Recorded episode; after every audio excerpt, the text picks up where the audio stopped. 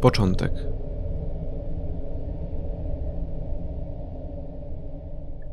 Mimo wielkich postępów w nauce, wciąż nie wiemy wszystkiego na temat powstania życia na Ziemi. Brak możliwości empirycznego potwierdzenia wypracowanej przez nas teorii to jedno, ale ważniejszą sprawą jest fakt, że teoria ta nadal nie jest kompletna. Mamy bowiem mocne przypuszczenia, graniczące z pewnością, iż w zgodzie z darwinistycznym dogmatem ewolucji całe życie zamieszkujące obecnie naszą planetę pochodzi od jednego wspólnego przodka. Ale nadal nie potrafimy w pełni odtworzyć jego genomu. Miliardy lat temu w akwenie gdzieś pośród szalejącego deszczu meteorytów powstał organizm zdolny do reprodukcji, który został wzmocniony kolejnymi tysiącami lat stopniowego przystosowywania się do warunków po czym jego gatunek postanowił zbadać jednocześnie inne gałęzie rozwoju. Tak powstały archeany, bakterie i eukarioty, a z tych ostatnich po wielu latach ewolucyjnych bojów człowiek. Swego czasu często zastanawiałem się, gdzie zaczęła się moja podróż. Funkcjonowałem już na poziomie tych pierwotnych organizmów, czy pojawiłem się później? A może sam jestem początkiem wszelkiego życia? przyjmującym na przestrzeni kolejnych pokoleń coraz nowsze formy? Setki tysięcy lat rozmyślań, a ja nadal nie wiem. Są dni, podczas których mam wobec siebie ogromny żal. Wyrzucam sobie, że powinienem swój dar wykorzystać inaczej. Że miałem jakąś niepojętą dla nikogo innego dziejową misję, a tymczasem przeżyłem tysiące nijakich, normalnych żyć. Może właśnie przez to, że zawiodłem, stoimy dziś nad krawędzią przepaści? Może nasz wszechświat e, został stworzony przez kogoś operującego na wyższym wymiarze niż my, a ja jestem celowo wprowadzoną anomalią, która. No właśnie. Co? Ma ten wszechświat, a raczej jego drobny wycinek zbawić? A może ma na celu rozśmieszyć stwórcę? A co jeśli uczestniczymy równocześnie w milionie symulacji z identycznymi warunkami startowymi, zaburzonymi drobną modyfikacją? W jednej z nich ludzkie oko nie odróżnia koloru niebieskiego od czerwonego, w innej żyjemy średnio o 30 lat krócej. A w jeszcze innej istnieje osobnik, który pamięta wszystkie swoje poprzednie wcielenia. Choć nadal nie znam odpowiedzi na tak wiele pytań, nie mam wątpliwości, że jeśli moja niewytłumaczalna egzystencja miała jakiś cel, to przyniesienie świadomości do układu kwantowego jest dobrym kandydatem. Nie wiem, czy jest to słuszny krok. Wiem tylko, że na pewno będzie przełomowy. Dlaczego mnie tu zawołałeś? Pytam, rozglądając się ukradkiem po gabinecie Murugana. Jest urządzony z odrzucającym chaosem. Na biurku mnóstwo notatek, plamy po syntetycznej kawie zostawione przez armię kubków. Ściany spontanicznie popisane ołówkiem, niektóre ślady tych incydentów niezdarnie ścierane w pośpiechu zapewne wierzchem dłoni. Monitory z licznymi kroplami niezidentyfikowanych substancji. Jeśli stereotyp szalonego naukowca nadal żyłby w społeczeństwie, to ciężko byłoby znaleźć dla niego lepszy przykład. Chciałem ci coś pokazać. Odpowiada Murugan i wraca do szperania w swoim komputerze. Po chwili na każdym z sześciu monitorów pojawiają się niezrozumiałe dla mnie wizualizacje. Wpatruję się w nie przez chwilę, gdyż mój rozmówca ewidentnie czeka, aż to ja zainicjuję kontynuację dialogu. Wiesz, jak wąsko się tutaj specjalizujemy, mówię. Nie mam zielonego pojęcia, co to dokładnie jest. Y, to nawet nie jest aż tak istotne. Może to nawet lepiej. Na razie przypatrz się tylko i powiedz, czy według ciebie któraś z tych wizualizacji się wyróżnia. Przez kilka minut uważnie studiuję wyświetlane obrazy. W końcu wskazuję jeden z nich eskinieniem głowy i odpowiadam. Ta się wyróżnia. Murogan klaszcze zadowolony w dłonie. Prawda? To widać na pierwszy rzut oka. Przetakuję. Faktycznie.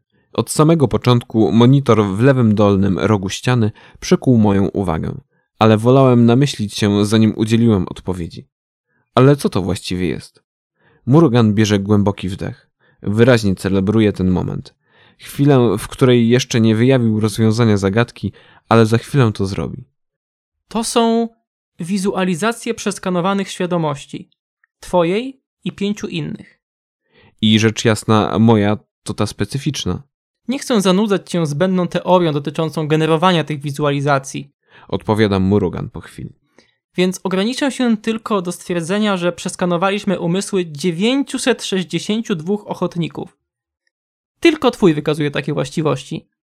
Nie umiem tego wytłumaczyć, ale. Waha się przez chwilę i urywa, szukając odpowiednich słów. Wykorzystuję ten czas na przypatrzenie się obrazowi jeszcze przez chwilę. Czuję się dziwnie z faktem, że te zlepki pikseli to cały mój byt, moja osobowość. Zastanawiam się przez chwilę, czy wykonanie takiego skanowania na moich wcześniejszych egzystencjach dałoby identyczny wynik. O, mam! Murugan podejmuje wątek.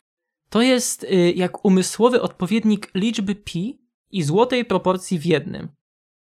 Nie umiem tego nawet dobrze opisać. Widać w tym i to nie tylko w wizualizacji, ale też w analizach pewien piękny schemat, lecz jednocześnie nie sposób jest przewijać kontynuację tego schematu, ani nawet dobrze wyrazić, cóż w tym jest takiego zachwycającego. Rozumiesz, o co mi chodzi? Oznajmiam skinieniem głowy, że rozumiem. Przez zamyślenie dość niegrzecznie opieram się rękami o jego biurko i zaglądam w notatki, choć oczywiście nic z nich nie jestem w stanie wyczytać. Co ty do cholery masz w tym swoim pięknym łbie? Śmieje się Murugan, wciąż nie tracąc autentycznego zafascynowania. Niesamowicie obfite, chaotyczne zapiski pełne są liczb, wzorów i obliczeń. Gdy uświadamiam sobie, że wszystkie te niezrozumiałe dla mnie fragmenty odnoszą się do procesu przenoszenia mojej świadomości w nieznany świat, coś ściska mnie w żołądku. Pozostały kwadrans w gabinecie Murugana spędzam z posępną miną. Matrioszka. Trzeba przyznać, że dawni wróżbici technologiczni byli w miarę bliscy w swych przewidywaniach. Ludzkość faktycznie zbudowała superkomputer zdolny do przetwarzania niewyobrażalnej liczby danych. Co prawda, zamiast sfery Dysona wykorzystujemy skromniejsze konstrukcje, a sama semantyka nazwy nie ma korzeni w warstwach zasilania, jest raczej rodzajem karkołomnego nawiązania do tego niedoścignionego ideału, jednak te powania były trafne. Faktycznie, z początku planowaliśmy wielki projekt otoczenia Słońca sferą i pozyskiwania całej emitowanej przez naszą gwiazdę energii. Nie wątpię, że zrealizowalibyśmy go, gdyby nie uciekający czas. Zresztą nic straconego. Sterując otoczeniem matrioszki z jej wnętrza, nadal możemy ją przecież rozbudowywać. O ile wiemy już, że same pojedyncze układy kwantowe działają bez zarzutu, tak potężny superukład mający koordynować współpracę między nimi i tworzyć dla nich wspólne środowisko istnienia nigdy tak naprawdę nie wszedł w fazę testów. Dopiero przyniesienie nas, mnie i nieco później kilkuset innych ochotników w miejsce docelowe da odpowiedź na pytanie, czy przedsięwzięcie to ma prawo w ogóle funkcjonować.